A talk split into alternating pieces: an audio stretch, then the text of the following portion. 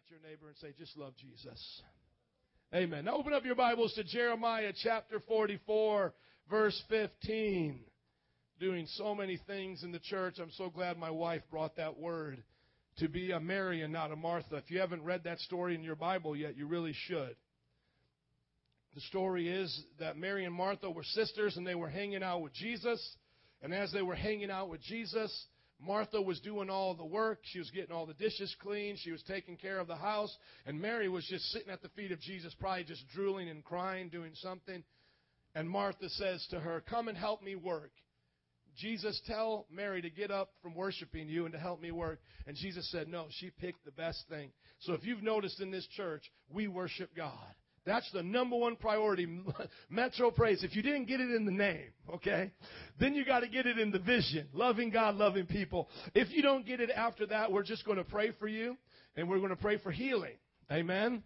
Because we love people that ride the small bus to school. We love them, okay? And we'll take you just as you are. So if you don't get it after the name Metro Praise and loving God, loving people, that's okay. We're going to pray for you. Look at your neighbor say, We're going to pray for you. I just need y'all to help me preach today. Just look at your neighbor and say, He needs my help. I'm, I'm sorry, he needs my help. He needs me to talk a little bit. Jeremiah 44, 15. If you're there, say, I'm there.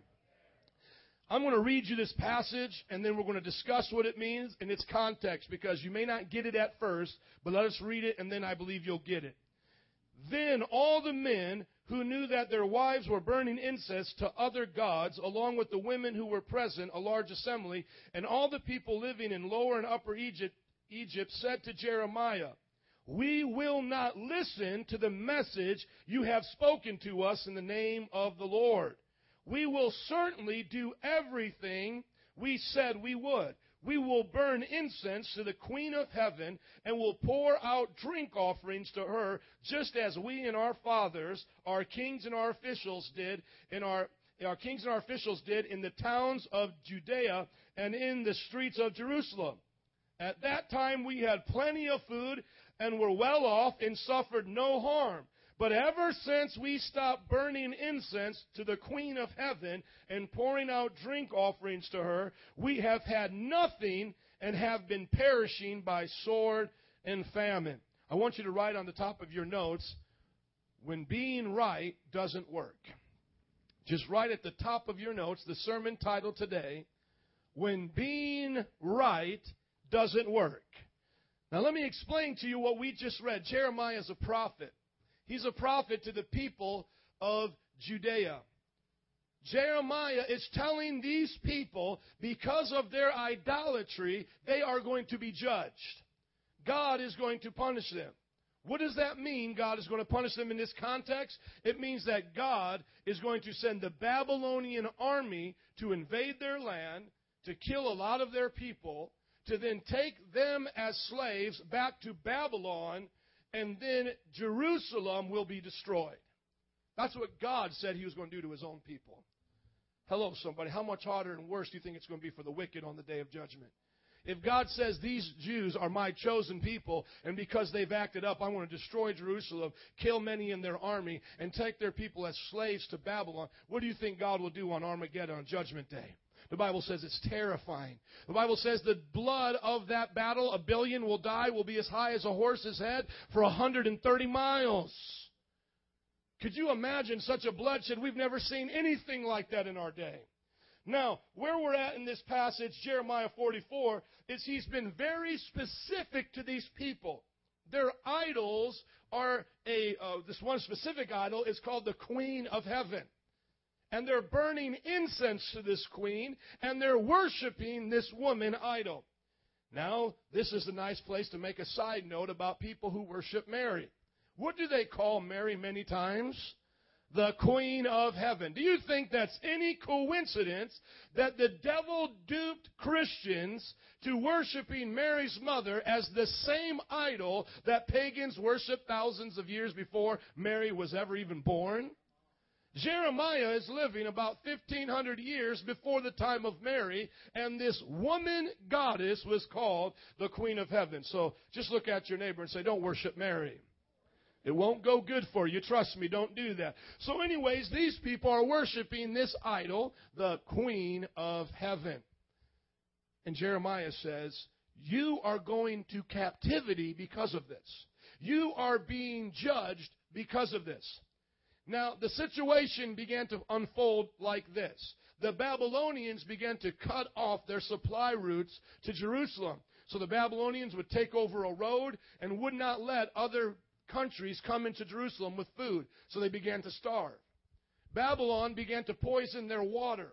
And so the, Jeru- the Jews had no water to drink. So before they invaded Jerusalem, they basically were starving them and making them weak, all by the, the as they would say, sieging a city. Everybody say sieging a city.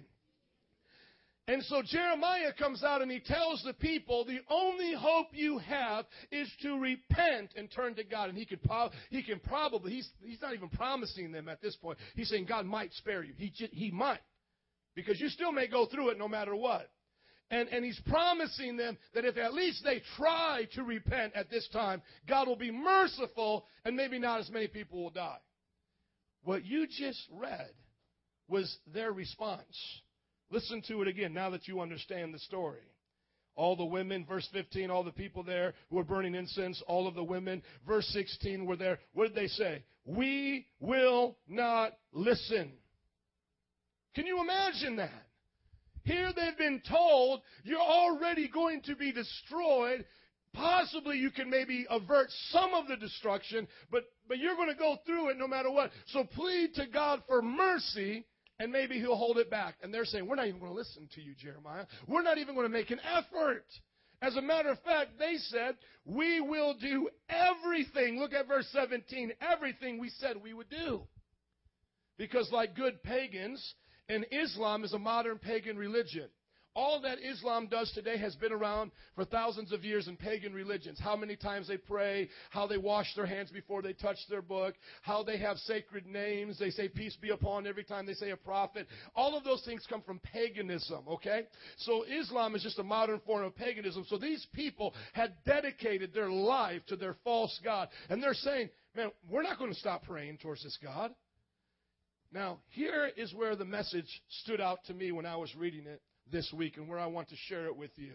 It may not be the most exciting message, but I want to speak to your heart and to your mind today. I want to speak to your emotions and to your intellect. Their excuse back to Jeremiah was when we were worshiping the Queen of Heaven, we had no problems. But now, since you've been trying to reform Israel, now we're having all these problems. Listen to their excuse. I'm going to give it to you in, in black and white. Verse 18. But ever since we stopped burning incense to the Queen of Heaven and pouring out drink offerings to her, we have had nothing and have been perishing by sword and famine. But hold on. Weren't they perishing by sword and famine because they were worshiping the Queen of Heaven? But you see, they were so foolish, they couldn't understand that that was the punishment for them doing wrong. So here's what they thought to themselves. They thought that if what they were doing was so wrong, it wouldn't have ever brought them anything right. You see, they looked back on their times and they said, Well, when I was worshiping the Queen of Heaven, I had money. Babylon wasn't invading us. They said, when I was worshiping the Queen of Heaven, my children were fine. Everything was good. It's ever since all of this Babylonian things have been happening and quote unquote God's judgment that all of our problems are here. They're saying, why should we try to change when really when everything was at its best, we were doing this? Come on, somebody, use your mind. Start thinking through this with me. What stuck out to me is was in our economy. You see, because of man's greed, because of bankers, because of politicians lying, we got into this mess. And I want you to put yourself in somebody's shoes if you're not in it right now. So put yourself in somebody's shoes and just think of what I'm, what I'm trying to say here. Let's say two years ago you were a homeowner of a $600,000 house and real estate was your business. And you were just, you know, charging every penny you could and you were giving nobody a break. And my wife and I felt the greed of these people, bankers, just racking up the interest rate. Nobody cared about anybody, giving you quick, fast, and easy loans. Okay, imagine you're this owner and all of a sudden, the economy goes down. And now you have nothing. And this was two years ago. And so now you have to foreclose on that house. the house you're living, you got to foreclose, you've got to close your real estate business. I know people like this. Come on, listen to me. If this ain't you, just get where I'm coming from because it's going to hit you in just a minute if it's not already. Now imagine you close down that business. You tell to your children, we ain't going to celebrate Christmas like we did last year. We're not going to go out to Disney World like we did during the summer. And now what begins to happen? You begin to, that person begins to say, I got to go to church. My life is messed up. I just lost my house. I lost my business. Um, my family's, you know, they're depressed. I got to go to church. So think, think about this. Two years ago, that person goes to church. And they begin to go to church. And they're working at, you know, I'd say they're working at Home Depot now because they got something to do with the real estate business. They're working at Home Depot. They went from owning six hundred thousand dollar homes to working at Home Depot, and this man gets his two hundred dollar paycheck, and the pastor's telling him, "You tithe, God's going to bless you. You tithe, God's going to bless you." And he starts to tithe, but a year goes by, and it only gets worse. You see, that's what I'm talking about right now is what do we say to that person who just did the right thing? Now you know what they could be saying because it's been two years. They could say, hey, I tried church. Man, I went to that church. I paid my tithes. I was singing. I was loving Jesus. But I'm still broke, busted, and disgusted. Man, you know when it really went good for me? When I was going out drinking beer, being greedy. I'm going to go back to that person because that's when it worked. You see, people today in the church have that same mentality. You may not be going through it in the economy, but so many times people here, you think to yourself, man, when I do God's thing, no bad thing can happen to me. And I see it all the time in people's lives when Christians are serving God, and all of a sudden just one bad thing happens. They lose their job. Their husband doesn't want to be with them. Their children begin to act crazy. You know what they say? It was better when I was over here. My life was better when I was over here, when I was letting my husband cheat, when I was looking at pornography, when I was hanging with the kids, you know, the bad kids. I was having more fun. I had more friends. You see, today's message comes from this, this passage right here. What are you going to do when being right doesn't work? You see, write this down on your note. Pragmaticism. Pragmatism. P R A G M A T I S M.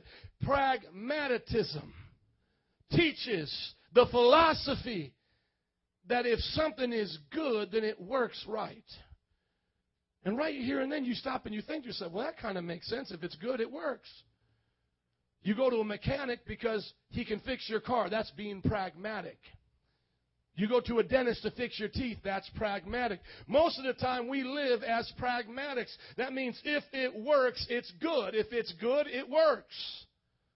And some of you might not understand this right now, but here's the definition. Truth is preeminently to be tested by the practical consequences of belief. So here's what somebody pragmatic says.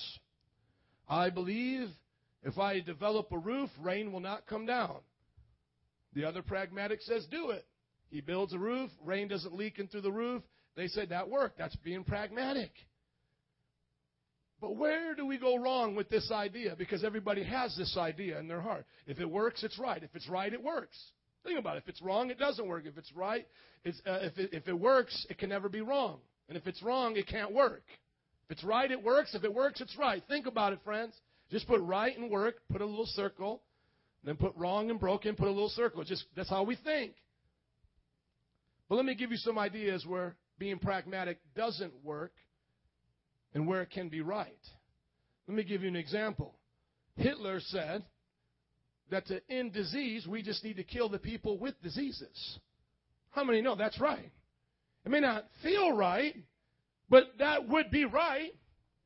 You see, Oh, see, all of a sudden you, you start to get your morals involved.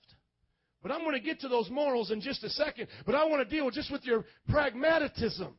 Because we bring that pragmatism a- attitude into church, just like these people in Jeremiah's day did. That if it works, it better be right, and if it right, it better be, it better work. And all of a sudden, we say something like, "Well, why don't we kill all the people with diseases? All diseases is gone." Now, all of a sudden, son rises up and you says, "Oh, I can't do that." Let me give you another illustration. If you beat your child unconscious every every if you beat your child unconscious every time they disobeyed you, do you think that they would keep disobeying you after a while? I bet you you could beat your child into obeying you. I bet you that would be right. I'm being honest. I bet you could beat your child till they would obey you. But you know what? When they leave, there would be something else. But I'm just giving you what would be right and not work. And I just told you something that would work but not be right. See, it would work to kill everybody with diseases, but it wouldn't be right. It would work though, wouldn't it? Every, you, you, don't, you don't want any more AIDS? Kill everybody with AIDS right now. And every time you find one, kill them, kill them, kill And then before you know it, you got what Hitler was trying to do. In diseases, get a perfect race. It, it would work, but it wouldn't be right. Now, you beat your child. Oh, that will work. Oh, yeah. Every time they disobey, uh, disobey you, you beat them unconscious. But it's not right.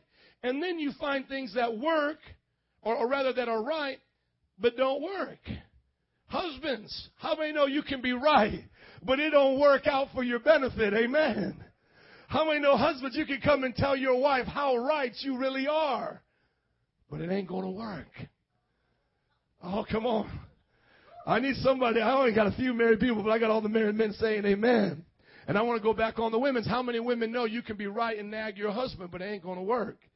You nag him on that, that door that needs to be fixed. You nag him, you nag him. That's going to make him want to sleep and watch the game even more.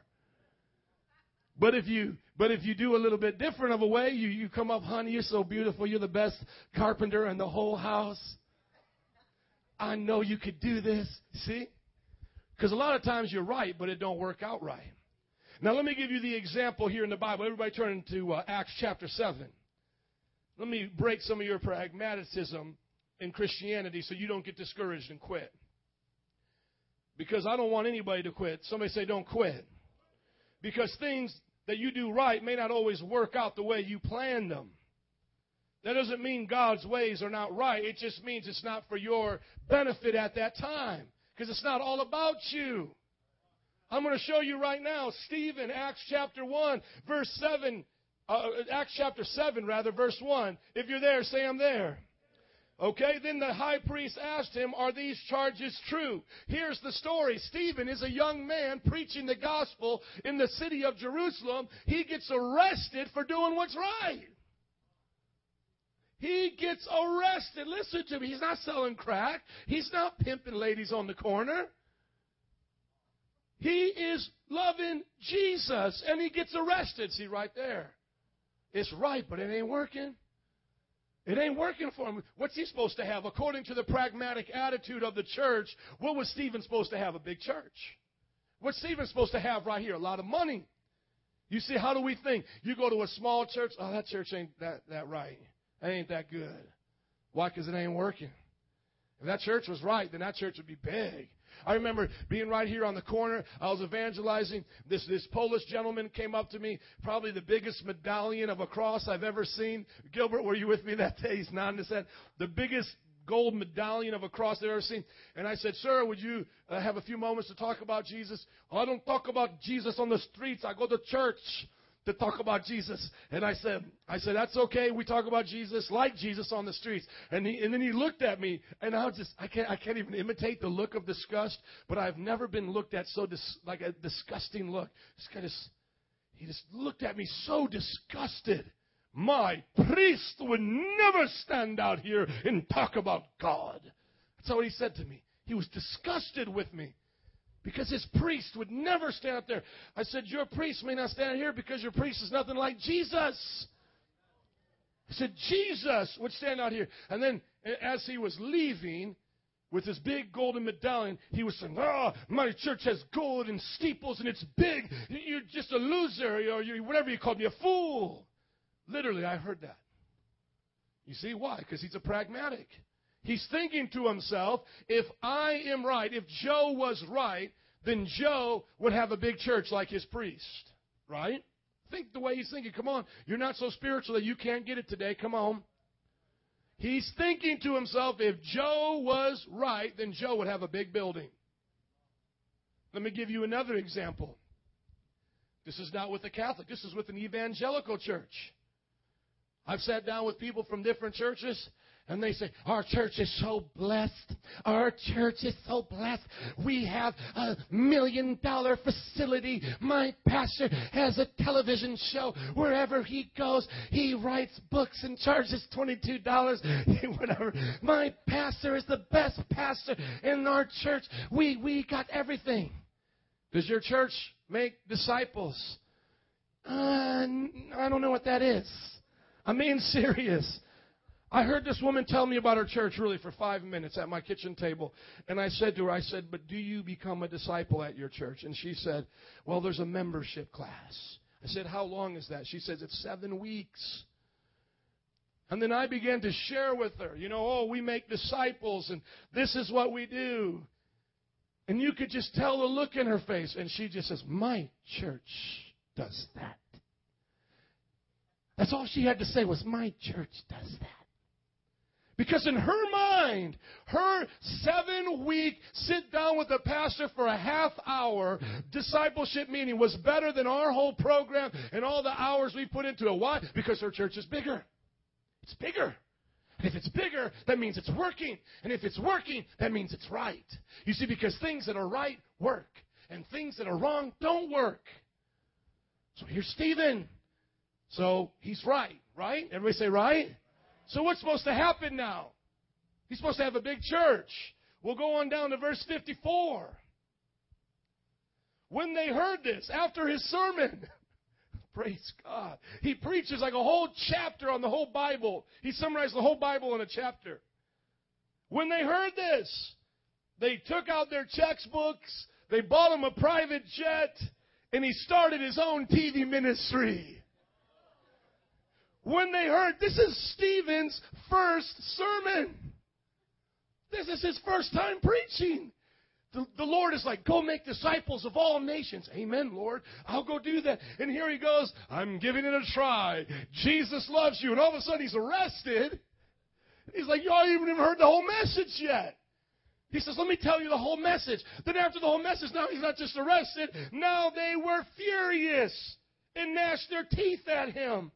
But Stephen, full of the Holy Ghost, looked up to heaven, saw the glory of God, and Jesus at the right hand said, Look, he said, I see the heaven open, the Son of Man standing at the right hand.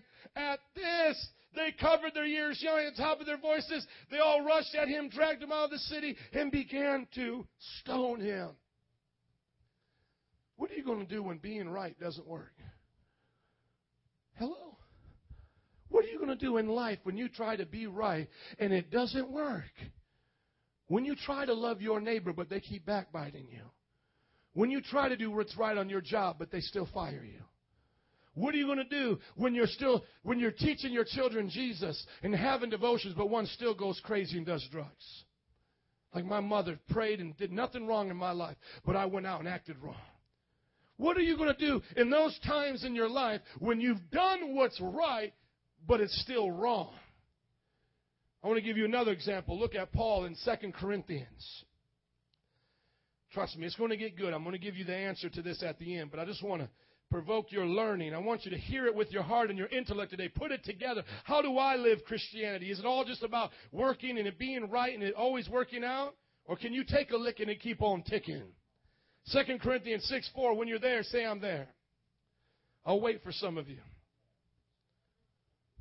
2 Corinthians 6 4 is in the Bible. It's always been there. All you got to do is find it. If you don't know how to find a passage in the Bible, look at the table of contents. The chapters, or rather the names of books are written out there. The name I say first is the name of the book. Second Corinthians, the big letter uh, numbers. When you get to those uh, place in the book, it's called chapters. Little numbers are called verses. Everybody say thank you, Pastor. There you go. You'll get better. You'll get better. Look at verse 4. Somebody say, I'm there if I'm there.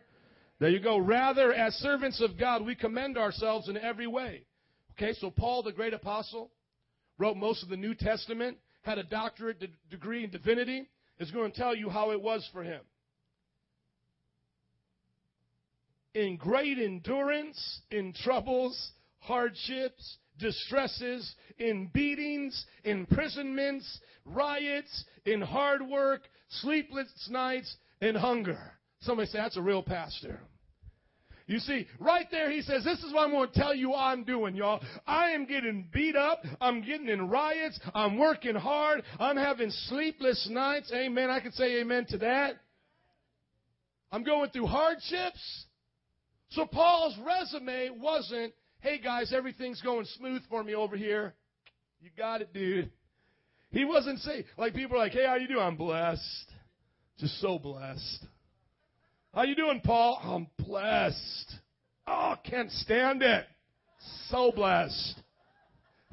Paul, no, Paul's like, I am getting beat. Pray for me. I'm in a riot right now. I'll call you back later. They've just arrested me.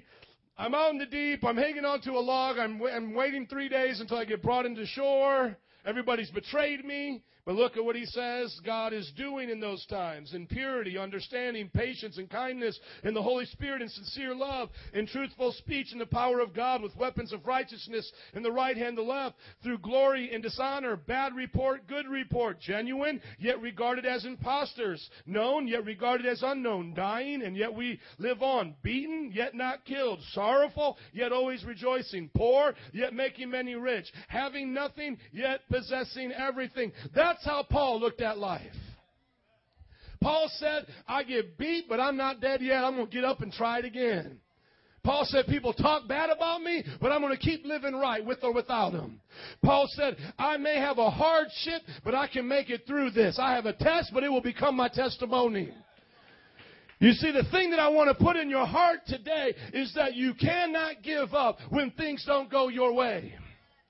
The best way to look at your life is that you are a small piece of a puzzle that is being put together and you don't know why your pieces are connecting the way they do, but the God who's making you does and you trust him. Though a piece come next to you that's hardship, though a piece comes next to you that's death in your family, though there are things that are wrong when you're doing so right, you say, God, you are the maker. I'm the creation. I trust you. It's only when we start telling God where to put the pieces of our life that we get frustrated. And we begin to mistake blessings with God's blesser, the blesser himself. We begin to think if we have money, that means we have God. We begin to think if we have big toys, then that means we have God. No, Bill Gates is the richest man in the world. Warren Buffett is the richest man, and he's the second rather now. The richest people in the world don't have God. Okay? And I know it's a blessing when I get a house or you get a promotion. And we, we, ought to give the glory to God. And they'll be judged for not doing that. But listen to me. Because Microsoft became such a great company does not mean God was blessing him. He was doing wrong, but it worked out right for the time. And you see, you can get so deceived. And the Bible even says, matter of fact, turn with me here to Psalms. And I'll, I'll give you the number, the address when we get there. But you can look at David. David said that he had saw other people doing good and they were sinning and he was going through hard times living righteous and he felt that it was unfair. And I'm not going to be able to find that passage really quick, so somebody find it for me, or Andrew, just look up. What's that? Praise God for a Bible scholar in the house. I was stalling as long as I could. Y'all didn't know that, but I was just talking while flipping here. Here we go. Come on, somebody say, Thank you, Lord. Look at verse 1. Surely God is good to Israel, to those who are pure in heart. But as for me, my feet had almost slipped. I nearly lost my foothold. Why? Verse 3. For I envied the arrogant when I saw the prosperity of the wicked. Thank you, brother, for helping me because I just got that Holy Ghost download. I want y'all to see that David began to look at the wicked people prospering. And he said in verse 4, they have no struggles their bodies are healthy and strong. You look at Arnold Schwarzenegger, he looks like he has it all together. His body's strong. i was watching Terminator on TV last night, so I guess I'm saying that. Oh, look at him. He looks so strong. Looks like he has no struggles. Verse 5, they are free from the burdens common to man. Now, that's an over exaggeration, but it sometimes feels that way. They are not plagued by human ills. Therefore, pride is their necklace. They clothe themselves with violence. From their callous hearts come iniquity. The evil conceits of their minds know no limits. And he just continues to talk about how prosperous they look like they're doing. Look at verse 12. This is what the wicked are like, always carefree. They increase in wealth. Have you ever thought about how the wicked just keep getting more money and more money? You ever thought about how these rap stars and these basketball stars have no sense of morality, but yet they have millions of dollars when your family, like my family, works so hard. My dad's worked his whole life and never held a million dollars in his hands. And yet these, these sinners, these vile creatures have millions of dollars in their hands and they waste it. Come on, if you've never felt envious of that, then you're not human. Come on. You know there's been times in your life where you asked yourself, what am I doing wrong? Because they must be so right. We've all asked it. They must be so right. Look at verse 13. Here's when you know you're heading down the wrong path. Surely in vain have I kept my heart pure. In vain have I washed my hands in innocence. All day I have been plagued. I have been punished every morning. You know, once you have a pity patty party, it's over for you. Because there's only going to be two people in that pity patty party. That's you and the devil. And you know the devil's going to come right next. You go, oh, yeah, you're so plagued. You're, you're so pathetic. Look at your life. And you're going to be like, nobody loves me. And the devil's going to say, yeah, that's right. Nobody loves you. And then what's going to be the outcome? What's going to be the final statement? Where does your pity patty party end? God is no good. Because if God was good, I would have a job. Come on. If God was good, my child never would have died. If God was good, I never would have had to move out of that house. If God was good, I never would have these problems. That's a lie. I'm going to tell you where they come from in just a moment, but those are lies. Look at verse 15. If I had said, I will speak such, I would have betrayed your children. Here he gets the revelation. I can't talk like this. When I tried to understand all this, it was oppressive to me. Verse 17, what was oppressive to him? Trying to understand why bad things happen to good people and good things happen to bad people. It's hard to figure out. He said, verse 17, till I entered the sanctuary of God, then I understood their final destiny. You see, that's why you gotta come to church, somebody, because when you step into the house of God, you're gonna feel the presence of the Lord, and you're gonna know that these people will perish eternally in hell, but you've got a place in glory, a mansion prepared for you, and Jesus Christ has your name written on the palm of his hand. You are a citizen of another nation. Amen. You see, God put it in David's heart. David, uh, just get into the temple. Get around me and I'll teach you therein. And then David begins to see it differently. You place their feet on slippery ground. You cast them down to ruin. How suddenly they're destroyed. Before you know it, they're gone. They're over. Their memories erased, and your eternal soul is with God forever. Let me give you now the answer of why bad things happen. I know you, have seen the, the little commercials on TV. You've heard the, the answers from people on television or movies. Why do bad things happen? I'm going to tell you right here, number one, why bad things happen. There is sin upon the earth, and sin brings death. The first reason why bad things happen is because there's sin on this earth. When Adam and Eve were created, there was no destruction, there was no death, there was no heartbreak, there was no sickness. Sin brought death. I was born without 20/20 vision. You all are blurry to me right now. The same way I was born with blurry eyes as the white child is born crippled. Sin brought destruction to the human body. That child did not sin morally to receive the punishment of being crippled, no more than I sinned morally to receive the punishment of having blurry vision. You and I all have imperfections. Some of them are recessive. Some of them are hidden and they'll come out later if you don't deal with them. Some of them have been passed down through your genes. All of these different types of cancer, breast cancer, lung cancer, these different types of things. People are prone to high cholesterol, etc. Why do these things plague mankind? Because mankind is suffering the penalty of sin upon his body, and the ultimate penalty is death. So as much as we feel sorry and pity and pray for that crippled child, all of us will be crippled one day in a nursing home. All of us. As much as I feel pity for the person who goes blind, one day you'll go blind. Or you're saying, Pastor, I don't know. Yes, or you'll get hit by a car and die. I mean, we all will die one way or another. But if you let your body just go without anything prohibiting it, you would eventually lose all of your faculties. It's the grace of God that people even die sometimes the way we do. And I know you're thinking, how can that possibly be the grace of God? It is, my friends. You, Think about this. Do you want to live to your 120, no eyes, no use of your limbs, your mind has gone, you have diapers on like my grandma does at 90? Come on, somebody. It's the grace of God that just says, take them home now.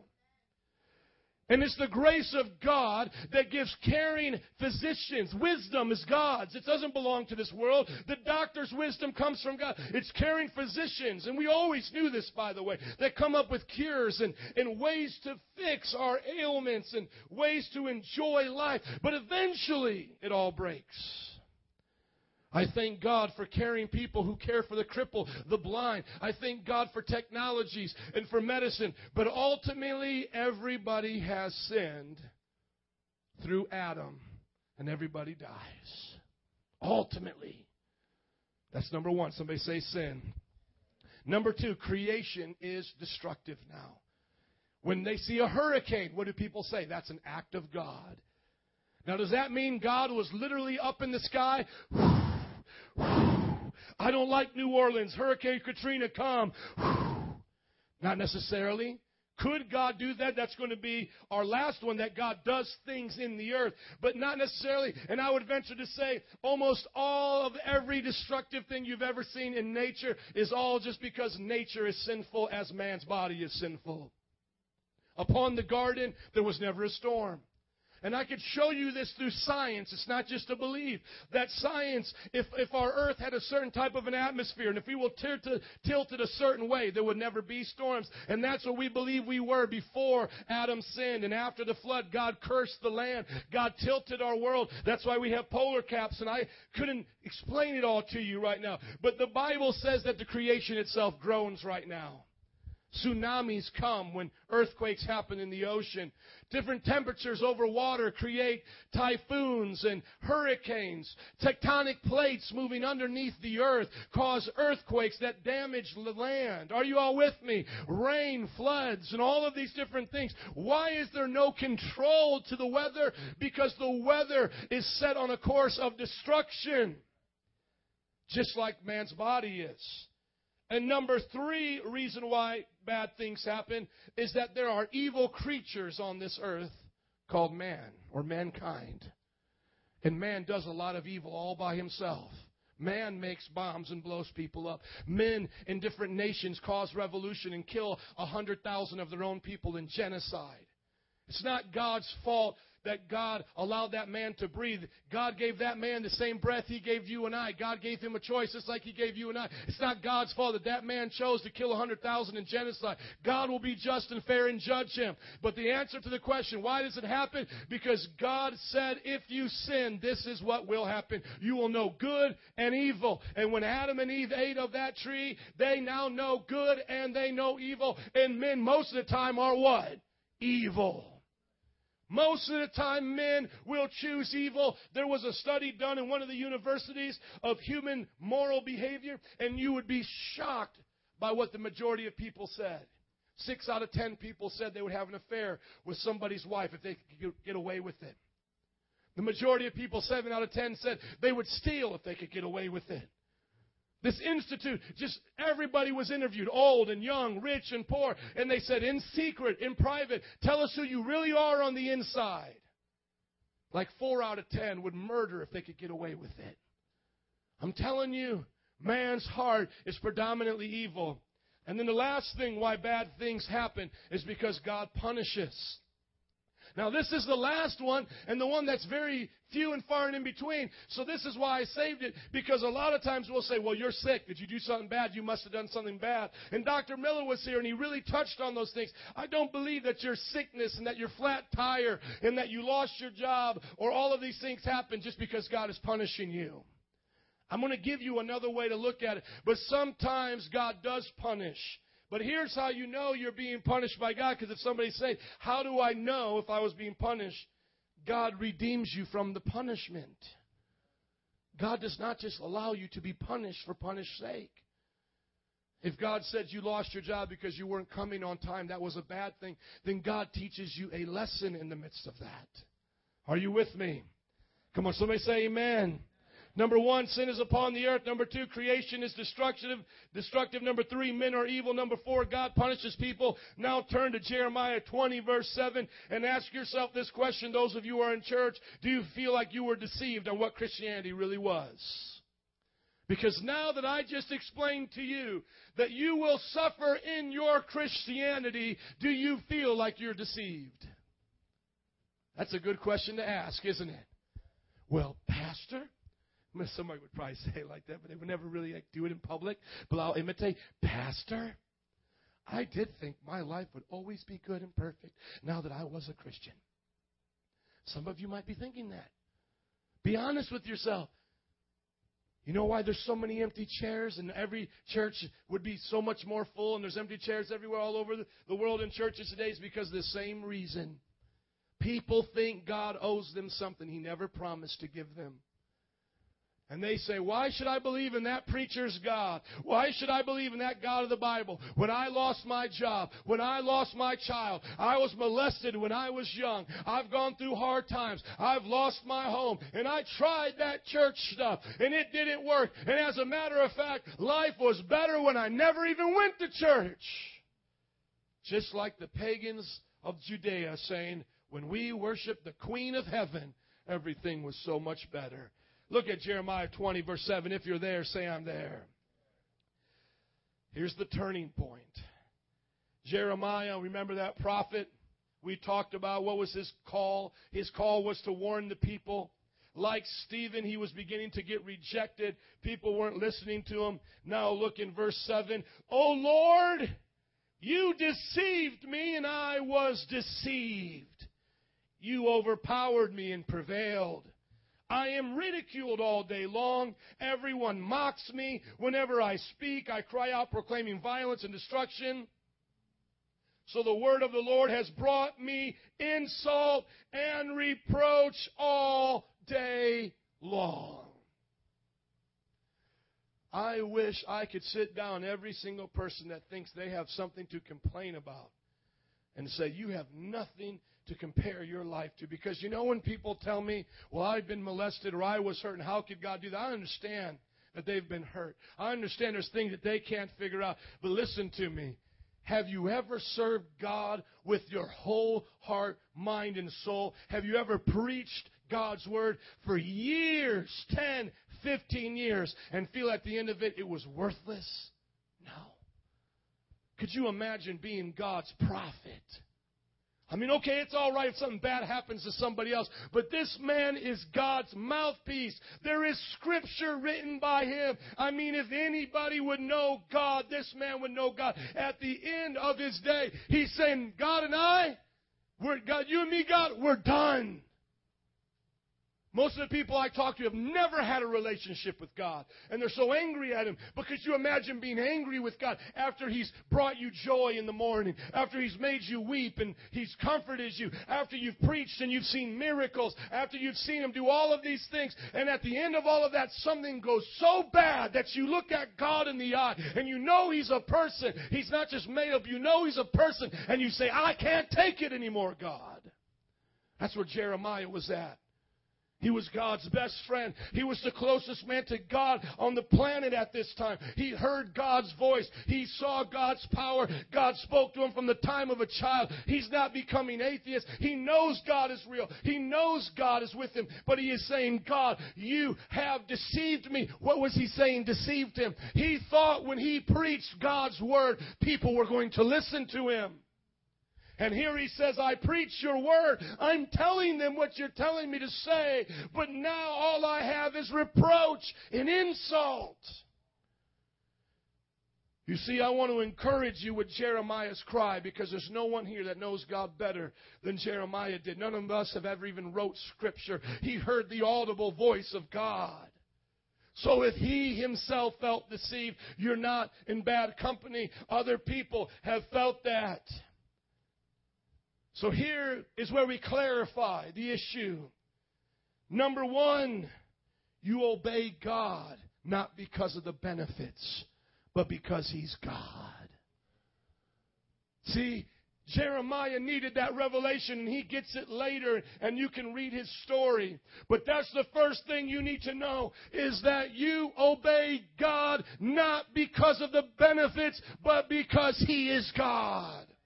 It's not because you get a new house, you get a new pony, and everything works right in your life. Yes, you testify about those things. Yes, you thank God for those things. Yes, you ask God for those things. But when those things do not happen, you serve God anyway. You serve God when you're homeless, just as you do when you're in a condo. You serve God when you're walking to work, just as you do in a car. Why? Because He's God. Because He is God. He deserves it.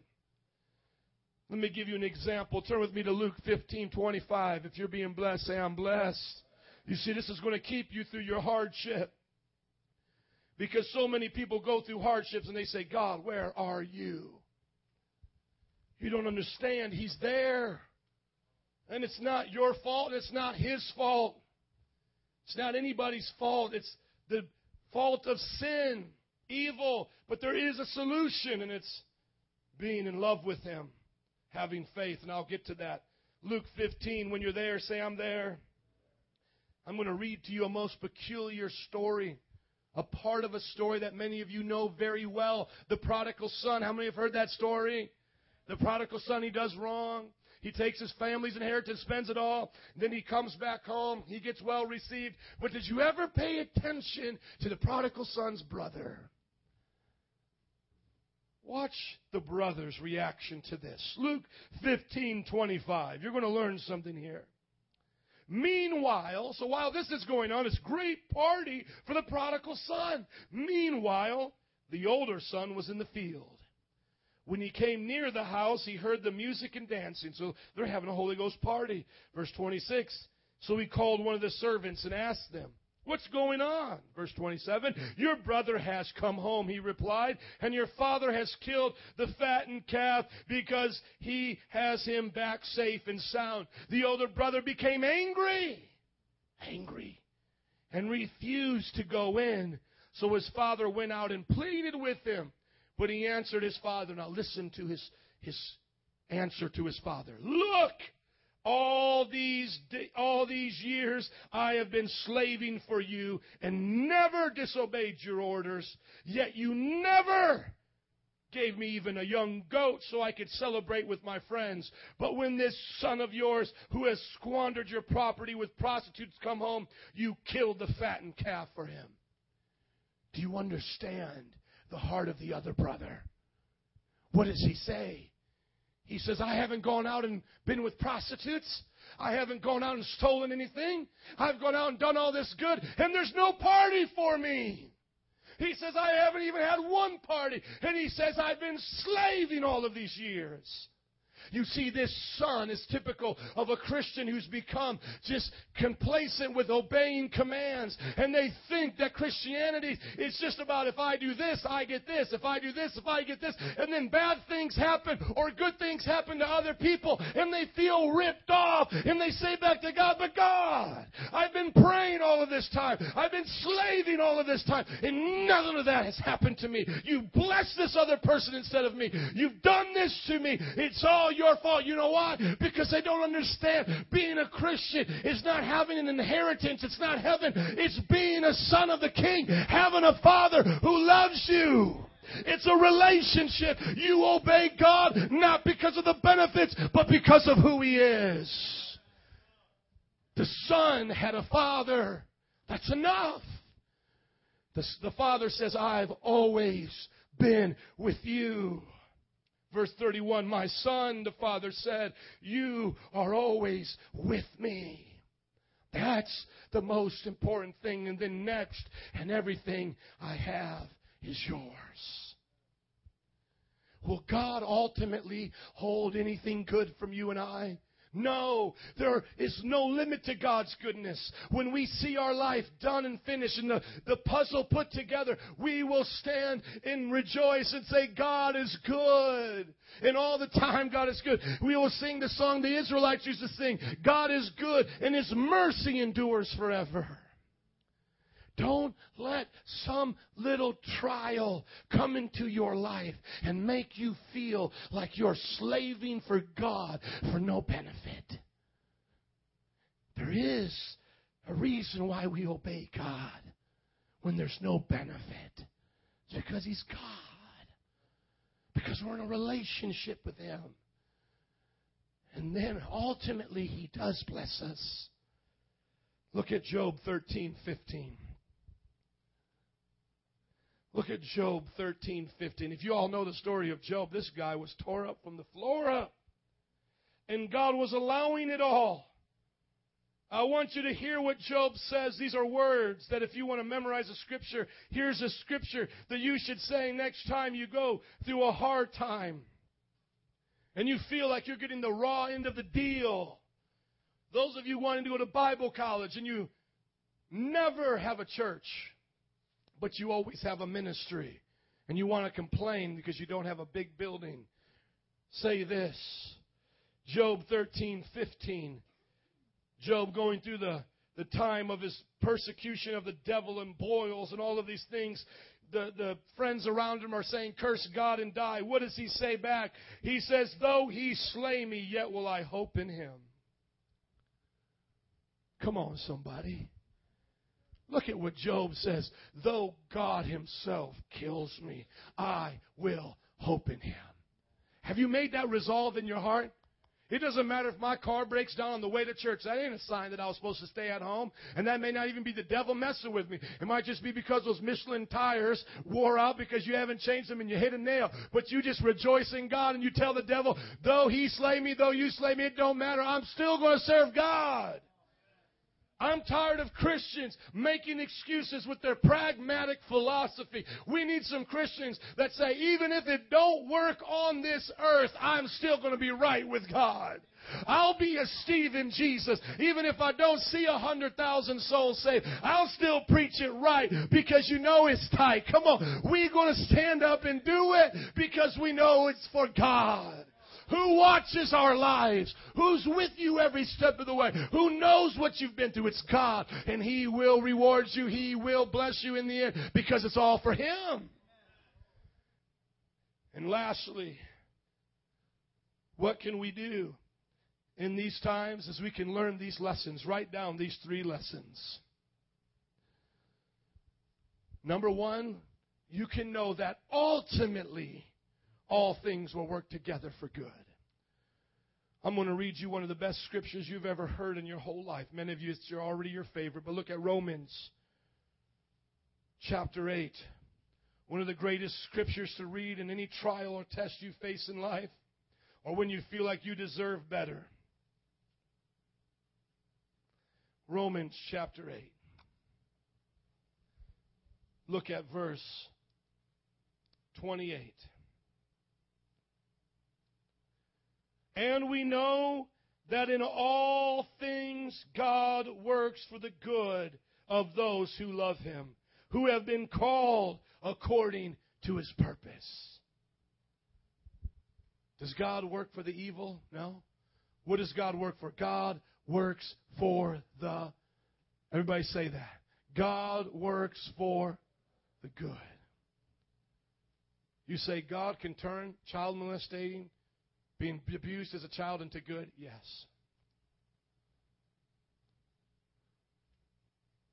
Can God turn murder and violence in the city of Chicago for good? Yes. Can God turn you losing a child like my mother did with Jenny in a casket? My mother weeping at the casket on her saddest day of her life? Can God use that for good? Yes, He can. When you are holding the hand of the closest person you've ever loved in life and you say goodbye and you never see them again, can God use that for good? Yes. Can God use two or three years of a recession in an economy for His good? Yes. Can he use a storefront church with a hundred people that should have ten thousand by now? Can he use it for his good? Yes.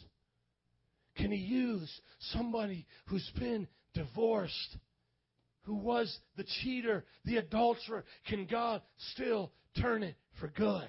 Yes, He can. That's what makes Him God. That's what makes Him God is He can take the things that you and I say are worthless. It will never work out. It will never work out. This is over. My life is destroyed. It's over. God says I can still use it because He's the potter. So that's the first thing that you and I learn is we don't get into some pity patty party saying God deceived me. No, we look at it exactly the opposite. If any good thing has happened to me, that proves He's good. It doesn't matter if a zillion evil things have happened. If there's one good thing I know God has done, it means He's good. You say, Pastor, how do you know that? Because if there is no God, there would only be evil. There would only be evil. All would be evil. There would be no person helping an old lady across the street. There would be no single mother raising two children. If you've ever seen one good thing in your life, you know that there's a good God out there and He's working for your good, even though it doesn't always seem that way. First thing is that all things work together for good, and it's for His purpose. You got to put that part on there because if you don't put the purpose on there, you'll still have a little complaining attitude. Well, how can this be good? Because it doesn't fit into my plan. How can this be good? Because it doesn't make sense to me because it's not your purpose. It's his purpose.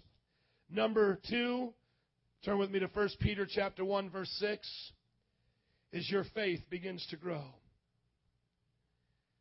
And I know that people think that that's a cheap answer, but that is not a cheap answer.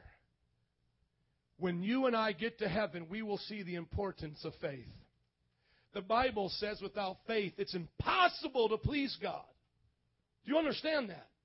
I want everybody, once you get that passage, to look up here. When I tell you that struggles and trials increase your faith, don't just shrug that off and say, well, what's faith, Pastor? I mean, come on, it's not like a million bucks. It's not like I can put my hand on it. It's, it's not like it's a car or a house. Come on, what's, what's so important about faith? I mean, do I really even need it? I mean, come on, I already believe in God. No, you don't understand. Without faith, everybody look up at me. It's impossible to please Him that means faith pleases Him. More faith, you please Him more. A lot of faith, you please Him a lot. There was times that Jesus was walking the earth. Everybody catch this revelation. It will help you right now. Come on. There were times Jesus was walking the earth and somebody would do something in faith. Jesus would stop and be amazed. It actually says amazed at his faith. Jesus turned around and said, what great faith is this? I have seen none like this in the whole house of Israel. Your faith can make God stand and do a 180 and look right at you. Do you understand that? Faith is your connection to God. That's the only thing you have. I know we cheapened it in a society. You've got to have faith, faith, faith. Michael, whatever that guy's name was. George Michael, that flamboyant guy. Just, you know, cheapened it. Oh, you got to have faith. We got to pray to make it today. MC Hammer. It's like, it's like we just cheapen it. And then we just say it flippantly. Oh, just have faith. Oh, just, no, no, no, you don't understand. Faith is all you have. You think you have a job to get you through? Come on, that job ain't going to get you through. It's only God that's going to get you through. Or you think you got a doctor? Come on, ain't a doctor that's going to get you through. You think you got something? Only thing you and I have, let's be real about it, is a God in heaven that reaches out and has mercy on us when we don't deserve it. And He says, have faith and you can move a mountain. That's all we have, people. That's when your life is said and done. It was the faith you put in a God because everything else will let you down. Everything. That's all you and I have. What kept people, you know, going through the hardest time? I was watching about Holocaust survivors at Auschwitz. You know, Hungarian people were killed by the hundreds of thousands. It was faith that a God watched over Israel that would survive those people. That's all you got is faith. When everything's stripped from you, shaved head, going to a gas chamber, it's only faith that you believe that that is going to turn out for good somehow. In God gave nation of Israel their home out of the Holocaust. And you may say, how could our God even allow that? My friends, it worked for his good. And when you get to heaven, you'll understand the purpose of His plan. I don't understand it now, but I, I can read His Word and know it's going to grow my faith. And so I have to say, yes, Lord. Are you with me in 1 Peter 1 6? Look at 1 Peter. Look what Peter says. He says, In this you greatly rejoice, though now for a little while you have had to suffer grief in all kinds of trials. They have come so that your faith of greater worth than gold. Come on, you see, God values your faith more than gold, which perishes even though refined by fire, may be proved genuine and may result. Why do I have faith? Why do I keep faith, Pastor? So that it may result in praise, glory, and honor when Jesus Christ is revealed. You see, it's all about giving Him glory. God, I didn't quit when things got hard. I kept faith. The Bible says that brings him praise. God, I didn't get depressed when and and Mimit died. When my cousin died, I kept faith in you. That gives God honor. God, I didn't give up tithing when I lost my job. That Bible says that gives him praise. When a soul, a human soul, people, we're not animals and we're not robots. When a human soul says, God, I can't figure it out, but I trust you and I give you the obedient heart no matter what, it gives him praise. It gives him honor. And lastly, fitting right into that last point, your faith grows and God gets glory. Would you stand with me, please? Why do bad things happen on the earth? Because of sin. Creation is destructive. Men are evil, and God punishes people. Rachel, would you come? Why do Christians feel deceived? Because they think they deserve better, when really God said, Obey me because I'm God. And obey him even unto death. What are the benefits ultimately of God doing this? Is he just a wicked God? Because he could do it all by himself. I mean, ultimately, if he's the one holding the anthill, he can squash whoever he wants, couldn't he? Come on, if God is that big and we're just the ants, there didn't even have to be a purpose. But God tells us there's a purpose. He says all things will work together for good. He says your faith will grow, and that's valuable because it results in praise and honor to Him. And God will get all the glory. Put up there for me, brother, Habakkuk 3. Another one of the great prophets of Jeremiah's time was seeing destruction come to the people of Israel. And once again, they are freaking out because they're saying, We are God's people. How could this evil be happening to us? But Habakkuk catches this revelation right at the end. It's one of the greatest scriptures. When I first heard it in Bible college, it was one of those things that I never forgot. I remember where I was sitting, where I was when I first heard this. And I remember who was preaching, an old brother T. He taught me a lot of those sayings you hear me say, tight but right. This is what he read, starting in verse 16. I heard, and my heart, my heart pounded. My lips quivered at the sound. Decay crept into my bones, and my legs trembled. Yet I will wait patiently for the day of calamity to come on the nation invading us. Habakkuk was one, was one of the latter prophets, and he's saying, he already saw, by the way, Babylon come and take over. Daniel, y'all remember Daniel in the lion's den? You know why he was thrown into a lion's den? Because he was a Jew living in Babylon. He was a slave in that nation. If you ever want to know why Shadrach, Meshach, and Abednego were Jews getting thrown into the fire, because they were slaves living in Babylon. Well, here's Habakkuk, and he says, I heard that God's going to now judge Babylon for what they've done to us. And he starts to tremble. He's afraid even for them. But he knows it's still going to be a hard time. And look at verse 17. He says, Though the fig tree does not bud, and there are no grapes on the vine, though the olive crop fails, and the fields produce no food, though there are no sheep in the ken, and no uh, pen, and no cattle in the stalls, yet will I rejoice in the Lord. I will be joyful in God my Savior. Metro praise. You need to learn to praise God when there's nothing right and everything seems wrong because your God God is with you. Would you keep lifting up a praise in the house of God? We worship you. We pray.